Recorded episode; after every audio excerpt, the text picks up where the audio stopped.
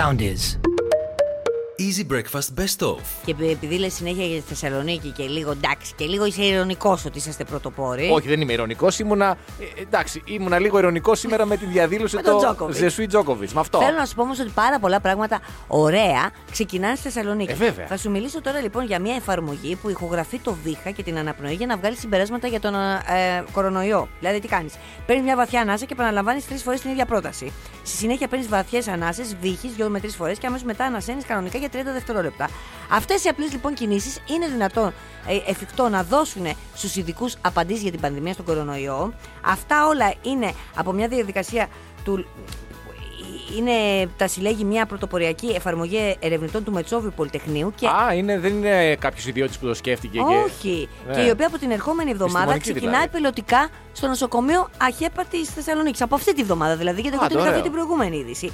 Ήδη λέει την προηγούμενη εβδομάδα. Ήδη οι νοσηλευτές μπήκαν στους αλάους με τάμπλετ, κατέγραψαν απαντήσεις και ηχογράφησαν το βήχα και τις ανάσεις των ασθενών. Με τα ηχητικά αποσπάσματα λέει να παρέχουν πολύτιμα συμπεράσματα για την εξέλιξη της νόσου, όπως εξέφρασαν οι δημιουργοί τέλος πάντων αυτής της εφαρμογής που λέγεται Smart for COVID.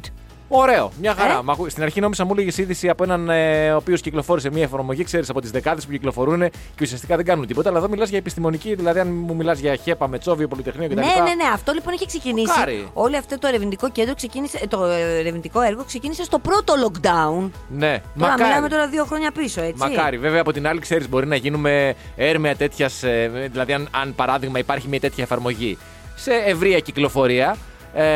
Καταλαβαίνεις ότι όλοι στην κατάσταση που είμαστε τώρα, έτσι, με τα μέχρι τώρα δεδομένα, θα είμαστε με ένα κινητό και το app ανοιχτό και θα λέμε φράσεις και θα βήχουμε για να δούμε στην κατάσταση είμαστε. Δηλαδή, είμαστε που είμαστε με τα οξύμετρα και όλοι έχουμε πάρει, σχεδόν όλοι δηλαδή, έχουμε πάρει από ένα οξύμετρο και ένα θερμόμετρο σπίτι. Θα είμαστε και με τα application ανοιχτά. Έτσι κι αλλιώς, ο φίλος σου, ο Πιερακάκης, έχει φροντίσει το κινητό να το έχουμε τσαντάκι αυτό πλέον. Αυτό είναι αλήθεια. Από την άλλη, βέβαια, ο δικός σου φίλος, ο Σαρηγιάννης, είπε ότι Πάσχα, αν πάνε όλα καλά, θα κάνουμε χωρίς κρούσματα. Πάσχα. Το είπε αυτό ο κύριος Σαρηγιάννης. Ναι, το είπε την 5η Παρασκευή. Ότι... είχα δει και την κυρία Ματίνα Παγώνη, η οποία είχε πει την προηγούμενη εβδομάδα ότι εκεί προς Μάρτιο μεριά λίγο θα ξεμπλέξουμε. Και η κυρία Γκάγκα το ίδιο είπε. Ότι δηλαδή ουσιαστικά μπαίνουμε στην κορύφωση τώρα 1-2 εβδομάδες και μετά με τα τωρινά μέτρα, και εφόσον τα μέτρα τηρούνται, έτσι. Ναι. Και συνεχίζουν να τηρούνται, τότε τα πράγματα θα πάνε πάρα πολύ καλά και θα κατέβουμε και κάτω από τα 1.000 κρούσματα πριν το Πάσχα. Υπέροχα. Και έχει τον Μπουλά μετά, ο οποίος λέει 10 χρόνια. 10 χρόνια κορονοϊός. Να τα αφήσω. Ενδυμική εννοεί και ότι θα κάνουμε ένα εμβόλιο το χρόνο. Και παρεμπιπτόντως αυτός είπε ότι η Pfizer ετοιμάζει εμβόλιο ειδικά για την Όμικρον. Και η Moderna το είχε πει αυτό. Ναι. Και από τη Moderna. Θέλω να πω ότι και αυτό που κάναμε την 3η δόση για την Όμικρον δεν ήταν. Όχι, γιατί μετά έλεγε ότι μπορεί και να την πιάνει. Μετά είπαν ότι μπορεί και να την πιάνει, αλλά μετά είπε ότι θα κάνει το ειδικό εμβόλιο. Αλλά αφού είπε ότι η Όμικρον θα έχει εκτόνωση, γιατί να κάνουμε κι άλλο ένα εμβόλιο. Άντε τώρα ρώτα. Πόσο μπροστά ήταν εκείνος ο πρόεδρος του Εδεσαϊκού με εκείνο το φοβερό viral βίντεο που αυτοί ξέρανε και εμείς δεν ξέραμε και άλλοι θέλανε και εμείς δεν θέλαμε. Έτσι. Πόσο μπροστά ήταν αυτός ο πρόεδρος του Εδεσαϊκού. Μα δεν το ξέρω. Δεν μπορεί να μην το ξέρεις. Δεν το ξέρω αυτό το βίντεο. Τι να γκουγκλάρω. Βάλε πρόεδρος Εδεσαϊκού. Αυτό. Αλήθεια τώρα δεν ξέρεις τον πρόεδρο του Εδεσαϊκού. Εμείς θέλαμε και αυτοί θέλανε και άλλοι δεν θέλανε κτλ. Όχι. Την προηγούμενη εβδομάδα διάβασα και άλλη μια πάρα πολύ ωραία είδηση από τη Θεσσαλονίκη. Μου έχει πιάσει μια μεγάλη αγάπη για τη συμπεριφορά. Αυτό είναι, έχεις γραφτεί σε κανένα φόρουμ και σου έρχονται ειδήσεις. Γιατί θέλεις να μπορείς να συνομιλείς με μένα. Όχι, άκου να δεις τώρα. Έχουν κάνει λοιπόν εκεί πέρα, διοργανώσει ένα πρόγραμμα συλλογής των φυσικών χριστουγεννιάτικων δέντρων. Έτσι, ώστε να μην τα παρατάνε, ρε παιδί μου, στα σκουπίδια απ' έξω και καταλήξουν στο χιτά στη Μαυροράχη που είχε εκεί πέρα. Τι κάνουν λοιπόν. Καλέσαν λοιπόν ο Δήμος Θεσσαλονίκης, απέφθινε κάλεσμα στους πολίτες να μην αποθέτουν τα δέντρα στους συμβατικούς κάδους σκουπιδιών, αλλά στις ειδικές ανοιχτές κάφες που τις τοποθετήσαν από τις 8 του μήνα, δηλαδή πότε ήταν 8, ήταν το Σάββατο, ναι, ακριβώς. Σε 3 σημεία, στο Δημαρχείο Θεσσαλονίκης, στην πίσω πλευρά του κτηρίου, στο πολιτιστικό κέντρο της Τούμπας, λέει, και στην πλατεία Αρχαίας Αγοράς. Ωραία. Εκεί λοιπόν έχει κάτι σκάφες, τα μαζεύουν αυτοί και τα ανακυκλώνουν. Τέλειο. Πάρα πολύ ωραίο.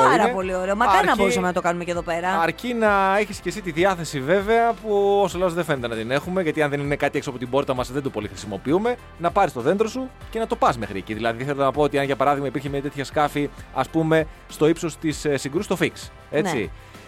πρέπει να έχεις και εσύ τη διάθεση, αν μένεις όπως μένω εγώ, ας πούμε, παράδειγμα στον Πειραιά, να πάρω το δέντρο μου και να το πάω εκεί, γιατί θέλω να συμμετάσχω σε αυτή την πολύ ωραία ενέργεια. Γιατί ξαναλέω ότι έχουμε μία τάση ως λαός, αν δεν είναι έξω από την πόρτα μας ο κάδος, να μην πετάμε, να μην κάνουμε ανακύκλωση αν ο μπλε κάδος δεν είναι ακριβώς έξω από την πόρτα μας και είναι, ξέρω εγώ, 10 μέτρα παρακάτω. Εγώ νομίζω ότι θα το κάναμε και επειδή θα το βγάζουμε ότι δεν πας. Δηλαδή θα προσπαθείς να βρεις πάρκινγκ εκεί πέρα, θα σταματήσει ένα λεπτό, θα το κατεβάσεις. Μακάρι, ναι. Θα ήταν ωραία όμως. Πολύ ωραία κίνηση από το Δήμο Θεσσαλονίκης. Μπράβο σας.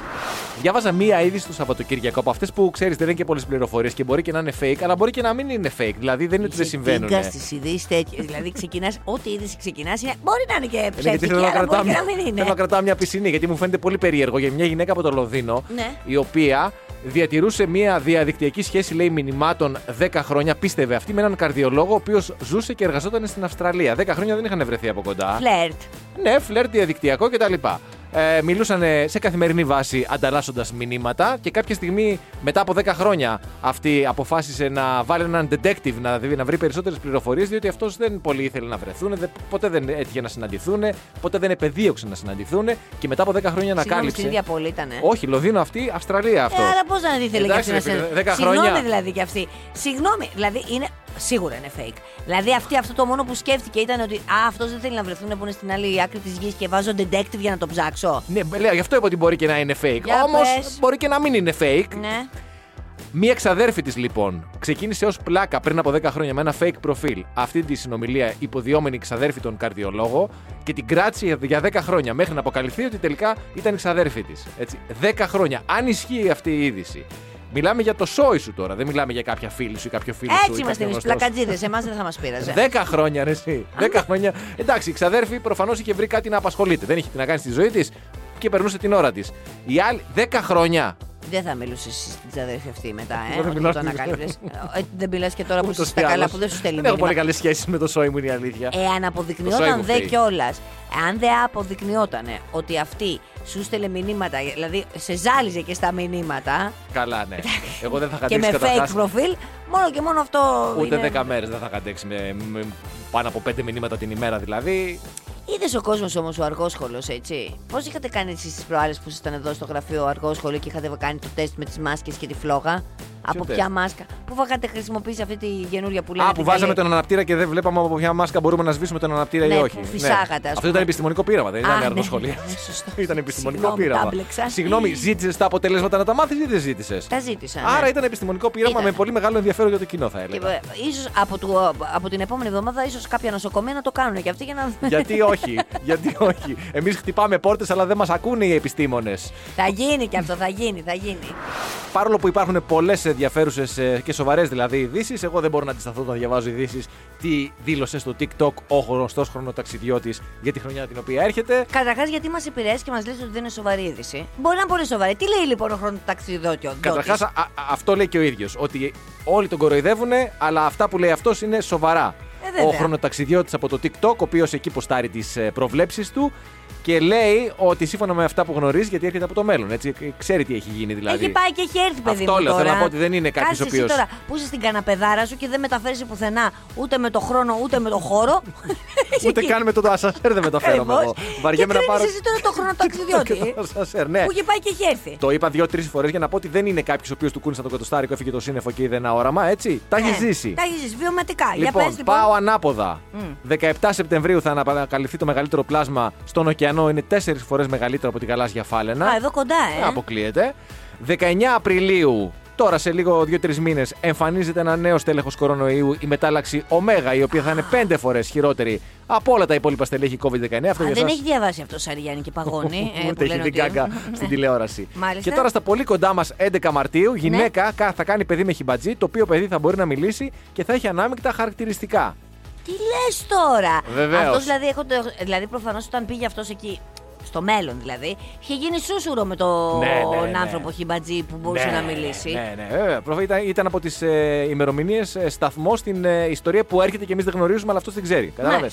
Μιλώντας για παιδιά τώρα, Η Cardi B, γνωστή ράπερ. Έχει λυσάξει, παιδιά. Από το πρωί μου λέει για την Cardi B. Τον έχει τυπώσει. Ποια είναι η Cardi B? Η Cardi B είναι μια πολύ γνωστή ράπερ και influencer κτλ. Με πολύ μεγάλη πέραση στην νεολαία και πολλές μεγάλες επιτυχίες που εμείς μπορούμε να ξέρουμε καμία. Έκανε παιδί. Υποστηρίζει λοιπόν ότι το νεογέννητο παιδί της, το οποίο είναι μόλις 4 μηνών, 4 μηνών ξαναλέω, μπορεί και μιλάει. Μιλάει, μην φανταστείς. Κάνουν κανονικές συζητήσεις, αλλά του είπε αυτή: σε αγαπάω και αγαπάς εσύ τη μαμά, και εκείνος απάντησε ναι, κανονικά λέει πεντακάθαρα. Και βλέποντας ένα καρτούν, το παιδί είπε γεια στο καρτούν. 4 μηνών, που δεν είναι αναμενόμενο, μπορεί λέει να φταίει και η πανδημία, λέει η Cardi B. Ότι κάτι έτσι να το άλλαξε, ναι. Ωραία, κοιτά να δεις, να σου πω κάτι. Εγώ τα ακούω αυτά, γιατί και εγώ πιστεύω ότι η Γκόλφο είναι μάγισσα. Καταλαβες. Εδώ καθένας. Η Γκόλφο το σκυλί. Το δικό μου. Το δικό στο σκυλί, ναι. Για όσους δεν ξέρουν, λέω. Ναι, η Γκόλφο. Η Γκόλφο λοιπόν το σκυλί μου θεωρώ ότι είναι μάγισσα. Καταρχάς δεν είναι σκύλος. Είναι μια γριά ψυχή εγκλωβισμένη στο σώμα ενός σκύλου και έχει μαγικές εικονότητες. Διότι κάθε φορά που είμαστε στην κουζίνα και εγώ τρώω κάτι, με κοιτάει αυτή πολύ διαπεραστικά. Της λέω: όχι, Γκόλφο, δεν είναι για σένα. Σηκώνεται και φεύγει, ρίχνοντάς μου ένα τελευταίο βλέμμα, και μετά κάτι παθαίνω. Είτε πνίγομαι, είτε πέφτει το φαγητό κάτω. Είναι μάγισσα. Ναι, δεν αποκλείεται. Δεν θέλω να πω ότι ο καθένας για τα δικά του. Κάτσε κοντά του αρμός, αλληλούια. Θα μου έρθεις και εσύ και θα μου λες: το δικό μου το παιδί έκανε. Τι έκανε. Θα σου πω, έτσι, το πιο πιθανό είναι το δικό σου. Η πρώτη του λέξη θα είναι Ηρακλής, ομαδάρα. Εννοείται. Ναι, βέβαια. Μετά μπορεί να αρχίσει να τα υβριστικά για τον πατέρα του, αλλά δεν πειράζει. Εγώ εκεί θα σιγοντάρω και θα λέω: δίκιο, παιδί μου, έχεις, πέσει κι άλλα. Πέσει κι άλλα, όχι, πέσει κι άλλα. Και τώρα σου διαβάζω μία είδηση, Μαρία, που μου ήρθε. Τώρα έπεσε δηλαδή στην αντίληψή μου. Αχα. Και μου λες ποιον σου θυμίζει. Όπα. Λοιπόν, διαβάζω τον τίτλο. Quiz. Κέρδισε 5 εκατομμύρια ευρώ στο λαχείο, ναι, αλλά δεν δίνει ούτε δεκάρα στην οικογένειά του. Ποιος είναι? Δύο άνθρωποι μου έρχονται στο μυαλό. Ο Σκρούτ Μακντάκ. Ναι. Και εσύ. Ευχαριστώ πάρα πολύ. Ευχαριστείς, δεν στεναχωριέσαι που σε έβαλα δεύτερο. Για τα μάτια του κόσμου το έκανα. Κοίταξε να δεις τώρα. Έβαλες πρώτο τον ήρωα. Ναι. Εντάξει, το δέχομαι. Δηλαδή, το είδωλο. Ναι, ήταν σαν να. Τον οδηγητή. Μπράβο, ναι. Να σου έλεγα κάτι, ας πούμε, με ιστούς και να μου έλεγες πρώτα το Spider-Man και μετά εσένα. Εντάξει, ας μπει πρώτα το Spider-Man. Για πες λοιπόν για αυτό το συγγενή του φίλο του καρδιακό.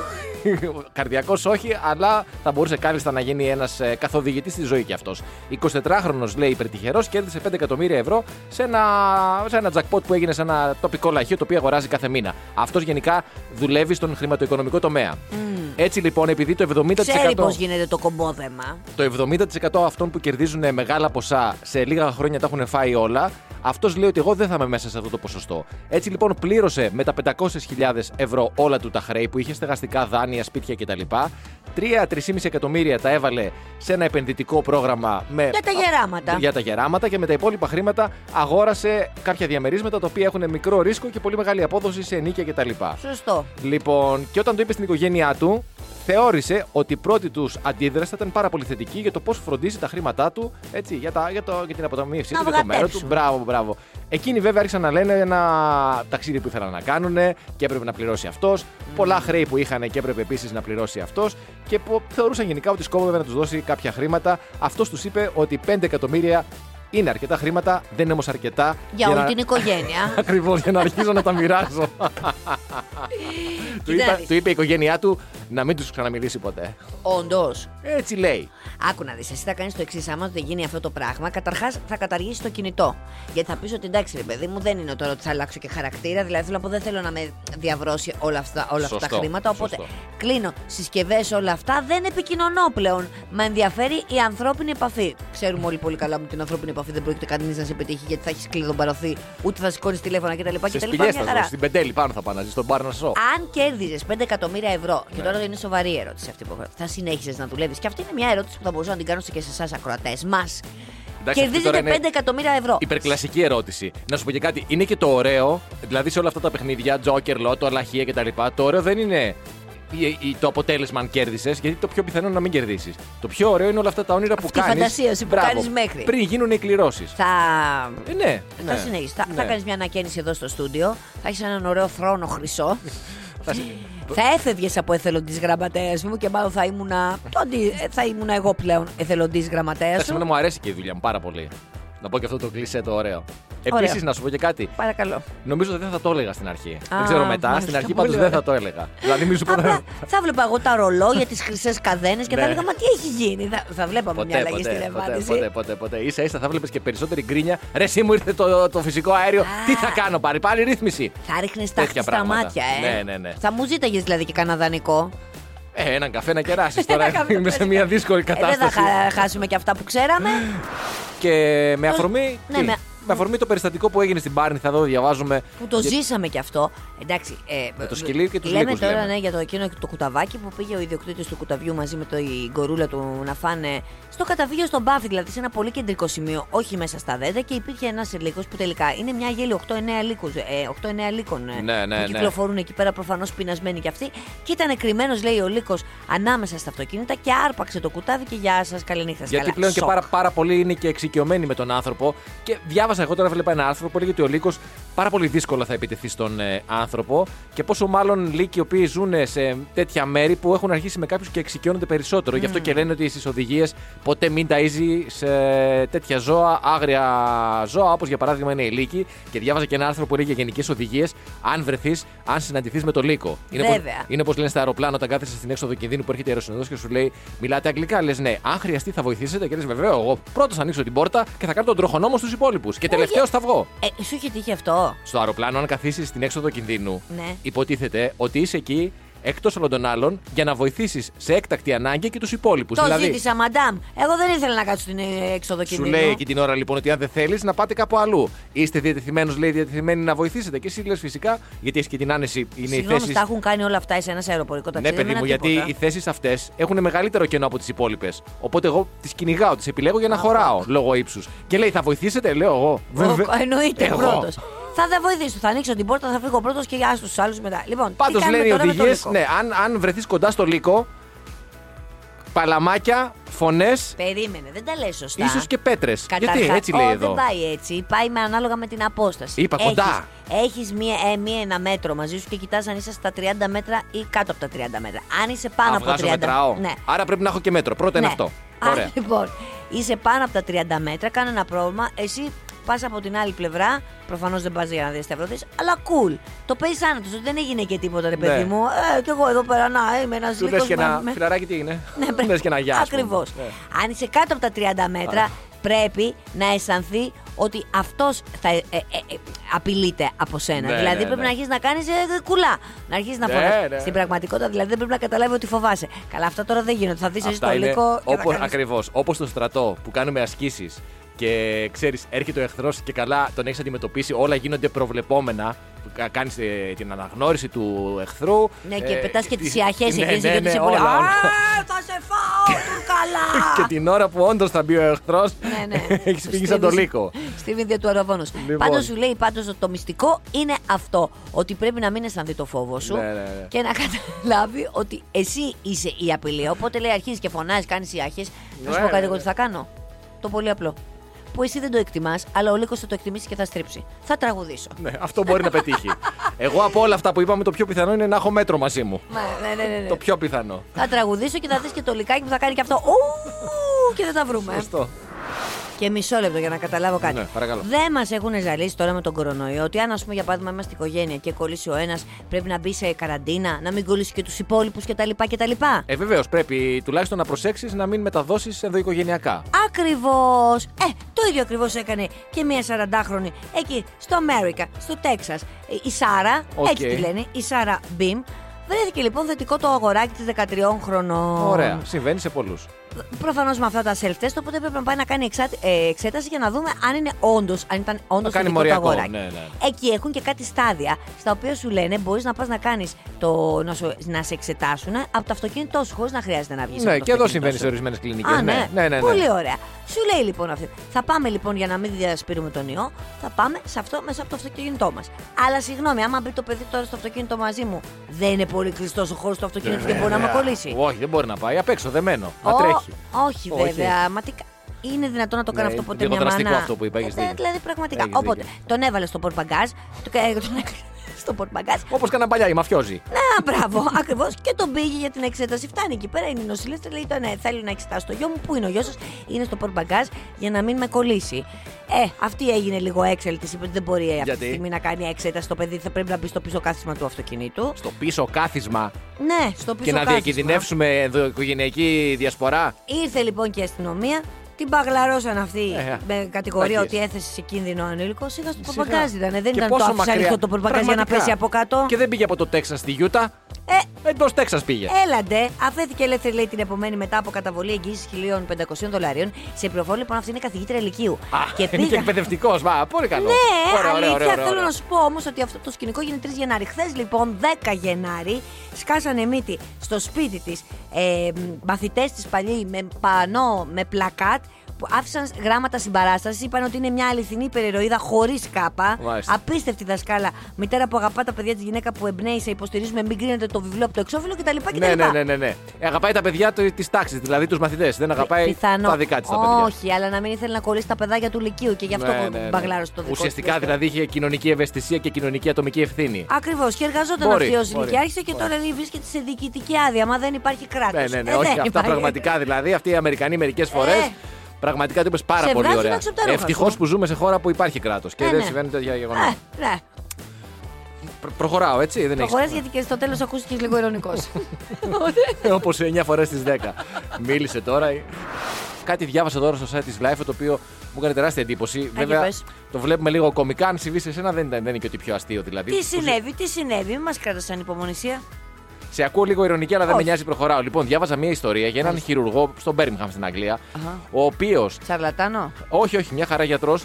Αλλά το πήγε λίγο παρακάτω. Δηλαδή το δέσιμο με τον ασθενή το πήγε λίγο παρακάτω. Χάραξε τα αρχικά του, λέει η είδηση, στο ύπαρ 2 ασθενών.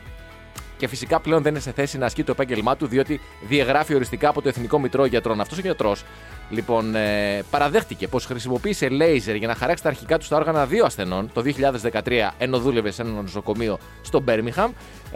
Το εντόπισε άλλος χειρουργός, ο οποίος χρειάστηκε να ανοίξει τον έναν από τους δύο, γιατί το μόσχευμα δεν έπιασε. Και ανοίγοντας, είδε τα αρχικά SB, το όνομά του δηλαδή, του προηγούμενου γιατρού, σε ένα μήκος 4 εκατοστών, το οποίο είχαν χαραχθεί στο ύπαρ του ασθενούς. Τι είναι μόνο 4 εκατοστά και στην τελική για αυτός δυο αρχικά έγραψε. Δεν έγραψε, ας πούμε, SB συν AK Love Forever, the best friends. Εντάξει τώρα, πώς κάνουν έτσι 4 εκατοστά. Ή να κάνει το smile, το θυμάσαι το smile που κάναμε στα τετράδια με το φίνικα. Μπράβο, πολύ ωραία. Και να σου πω και κάτι, τώρα δεν τον πείραξε τον άλλον που είχε τα αρχικά του γιατρού. Αφού τα πήγε τόσο καλό γιατρός, να μην πάρει δηλαδή. Να σου πω κάτι, σου έχω εγώ τώρα ένα γιατρό και σου λέει ή θα μου δώσει ένα φακελάκι ή θα χαράξω τα αρχικά. Τι θα προτιμήσεις? Ή το άλλο, έτσι. Ναι, αυτά τα δύο. Τα αρχικά προφανώς θα προτιμήσω. Και στην τελική δεν έγινε και κάτι. Κοίταξε, στην αρχή τέθηκε στη διαθεσιμότητα. Μετά του επέτρεψαν να χειρουργείς, να δουλεύει κανονικά. Πήγε στον επόμενο και το έκανε στον επόμενο. Έγινε έφεση. Όχι, έγινε έφεση στην απόφαση και επήλθε η οριστική του διαγραφή. Αν και λέει ουσιαστικά στους ασθενείς δεν προκλήθηκε κάποια σημαντική. Ναι. Απλώς ρε παιδί μου σου λέει, ρώτα το από πριν. Πες, μπορώ να χαράξω πάνω στο ύπαρ σου, όλα θα πάνε καλά, δεν θα έχεις πρόβλημα. Να χαράξω κάτι, να γράψω ένα μήνυμα. Αυτό ήταν το θέμα, δεν ρώτησε.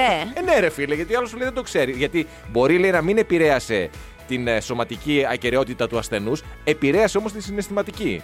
Πώς την επηρέασε την συναισθηματική? Ναι, εμένα δεν θα με επηρέαζε. Αλλά ναι, καλέ. Εντάξει, Έλα τώρα που γίναμε όλοι ευαίσθητοι. Εγώ δεν έχω πρόβλημα. Θες να μου χαράξεις κάτι στο ύπαρ? Πού θες? Θες το σηκώτη, θες το έντερο, πού θες? Στην καρδιά. Ένα ποίημα θα σου χαράξω. Και ποίημα? Ναι, γιατί είναι μεγάλη καρδούλα μου και θα το χωρέσει όλο. Τι θα λέει? Ευτυχώς δεν με ρώτησε ποιο ποιητή, γιατί εκεί δεν θα μπορούσα να απαντήσω. Γιατί τώρα την περίμενα εγώ τώρα. Το ποίημά σου θα είναι ωραίο καιρό σήμερα. Ο Ηρακλής είναι η καλύτερη ομάδα. Αυτό πήγα να σου πω. Ένα σύνθημα από την αυτόνομη θύρα 10 του Ηρακλή. Αυτό. Και όπου πας θα σε ακολουθάω και τέτοια λοιπόν. Ο Ηρακλής είναι ποιος είναι, τι είναι? Α, έχει ένα λιοντάρι. Σας σήμα. Όχι, τον Ηρακλή με το ρόπαλο έχει. Το λιοντάρι που να το βρει. Α, ναι. Ωραία, αυτό. Τον Ηρακλή με το ρόπαλο. Με λιοντάρι λέει. Το είχε κατοικίδιο ο Ηρακλής στο λιοντάρι. Ο Ηρακλής δηλαδή αυτό το εικόνα του είναι ο Ηρακλής με το ρόπαλο. Τι να είναι. Πολύ παιδικό. Οι δύο αστυνομικοί στο Λος Άντζελες των Ηνωμένων Πολιτειών, οι οποίοι ήταν στο περιπολικό, λαμβάνουν μία κλήση για μία ληστεία σε ένα κατάστημα. Δεν ανταποκρίνονται, δηλαδή δεν πηγαίνουν. Ήταν στη φάση καφέ και ντονάτ. Θα σου πω σε τι φάση ήταν. Δεν ανταποκρίνονται, δεν πηγαίνουν στην ληστεία, εξελίσσεται η ληστεία. Μη στα πολυλογώ, γίνεται μία ένορκη διοικητική εξέταση να βρεθεί γιατί οι δύο αστυνομικοί δεν ανταποκρίθηκαν στην κλήση, η οποία ήταν άμεση. Και αποκαλύπτεται λοιπόν από τις ηχογραφήσεις οι οποίες γίνονται μέσα στο περιπολικό. Που συνηθίζεται αυτό στην Αμερική, έτσι. Δεν ξέρω αν γίνεται και εδώ. Ότι οι δύο αστυνομικοί ακολούθησαν την καρδιά τους και αντί να ανταποκριθούν στην κλήση για τη ληστεία, εκεί τη στιγμή συνέχιζαν να κυνηγάνε Pokémon. Pokémon, σε ποια δεκαετία είναι? Καλά, δεν ήταν το Pokémon Go, αν θυμάσαι, ήταν πολύ δημοφιλές το 2016-17, δηλαδή όχι πολλά χρόνια πριν. Ναι, αλλά τώρα έχουμε μπει άλλη δεκαετία, είμαστε 21. Δεν σου λέω ότι έγινε χθες το περιστατικό, πρέπει να έγινε πριν από 2 χρόνια. Μάλιστα. Λοιπόν. Πιάσανε Pokémon. Αυτοί, σύμφωνα με το ιστορικό, γιατί ψάχτηκε τώρα το ιστορικό του το παιχνίδι. Είχαν πιάσει ένα Pokémon, το οποίο μετά κυνηγάγανε ένα άλλο Pokémon και μάλιστα στις συνομιλίες ακούγονται να λέει ο ένας τον άλλον ότι είναι πάρα πολύ δύσκολο ρεσί και με έχει ταλαιπωρήσει πάρα πολύ αυτό το Pokémon. Έχουν λάβει κλίση για ληστεία, ξαναλέω έτσι. Ναι. Και τελικά φυσικά τέθηκαν σε διαθεσιμότητα διότι προτίμησαν τα Pokémon από τη δουλειά τους που ήταν το να ανταποκριθούν στην κλίση. Ναι, αλλά μισό λεπτό. Προφανώς και υπάρχει, εννοείται. Διότι αφού δεν μπορούσαν να πιάσουν το Pokémon, πώς θα πιάναν τους ληστές στο κατάστημα?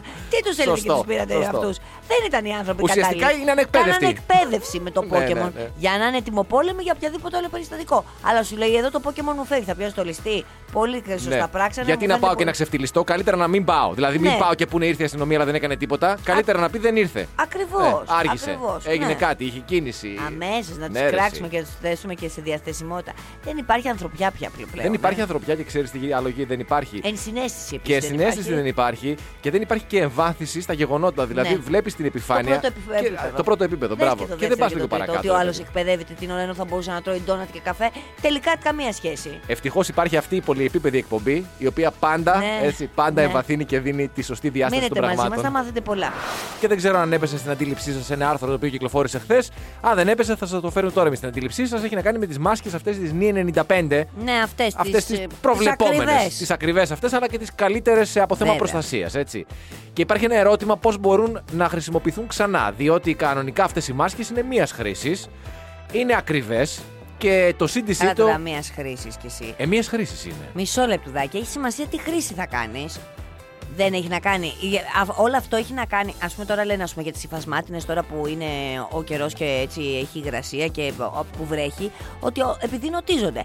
Αν εγώ τώρα τη βάλω τη μάσκα και πάω ένα σούπερ μάρκετ που δεν μιλάω σε κανέναν και τη χρησιμοποιήσω 20 λεπτά, πάλι και αυτή πρέπει να την ακυρώσω. Ωραία, λέμε κατά μέσο όρο χρήση σε μια φυσιολογική ημέρα είναι μιας χρήσης. Εντάξει. Ναι, okay. Βγήκαν λοιπόν κάποια βήματα τα οποία λένε πώς μπορείς αυτή τη μάσκα να την ξαναχρησιμοποιήσεις με ασφάλεια. Υπέροχο, τη βάζεις στο φούρνο μικροκυμάτων. 5 είναι τον αριθμό, όχι. Μετά τη χρήση, λέει, βγάζεις τη μάσκα και τη βάζεις σε μια χάρτινη σακούλα ώστε να αναπνέει. Προσοχή, μην τη βάλεις σε πλαστική σακούλα, χάρτινη σακούλα, έτσι. Ναι, μάλλον για να αναπνέει, ναι. Κλείνεις τη σακούλα λοιπόν και την αφήνεις σε θερμοκρασία δωματίου.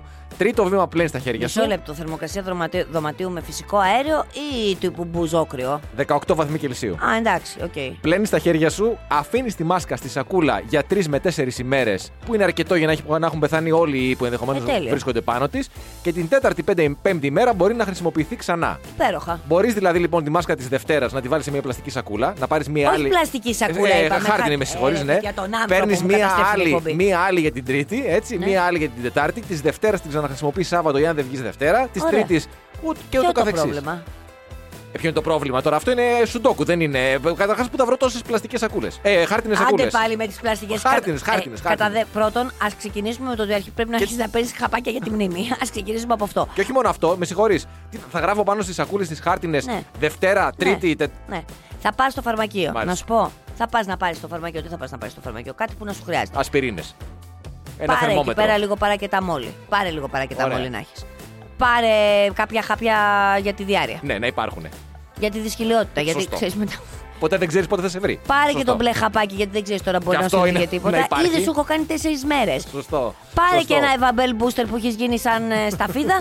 Να το. Πήγε και η πέμπτη μέρα. Τι άλλο θέλεις? Ή από την άλλη πάω και λέω πόσο κάνουν 5 χάρτινες σακούλες, θα τις πληρώσω, ρε παιδί. Μην το κάνεις αυτό. Μην το κάνεις, γιατί μπορεί ο άλλος θα τα πάρει που θα του ζητήσει τη χάρτινη σακούλας και το χωρίς τίποτα. Και θα φτύσει. Όπως φτύνεις που πας στον καφέ και λες θέλω έναν μέτριο με μισή κουταλίτσα μαύρη ζάχαρη και λίγο στέβια.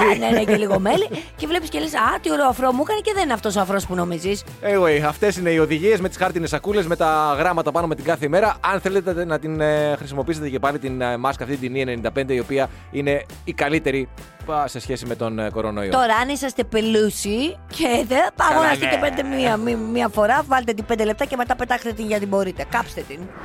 Και γνωρίζουμε ότι υπάρχουν τα σκυλάκια τα οποία μυρίζουν διάφορα εκρηκτικά, εντοπίζουν ναρκωτικές ουσίες κτλ. Τα εκπαιδευμένα σκυλιά των αρχών. Τώρα λοιπόν καλούνται κάποια εκπαιδευμένα σκυλιά να εντοπίζουν και τον κορονοϊό. Κάπου το διάβασα τώρα αυτό, είδα τον τίτλο δηλαδή, αλλά δεν μπήκα να διαβάσω. Πρόσεξε να δεις. Και το χρησιμοποιούν πολύ μουσική, λέει, σε συναυλιακούς χώρους. Μπράβο, και τους Metallica διάβασα. Μπράβο. Metallica, Black Keys, λέει, Eric Church, αυτούς δεν τους ξέρω.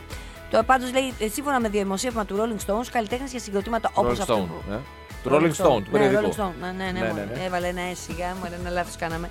Έχουν χρησιμοποιήσει σκύλους με καλή αισιοσφύση για να μυρίζουν τους μουσικούς και τους τεχνικούς.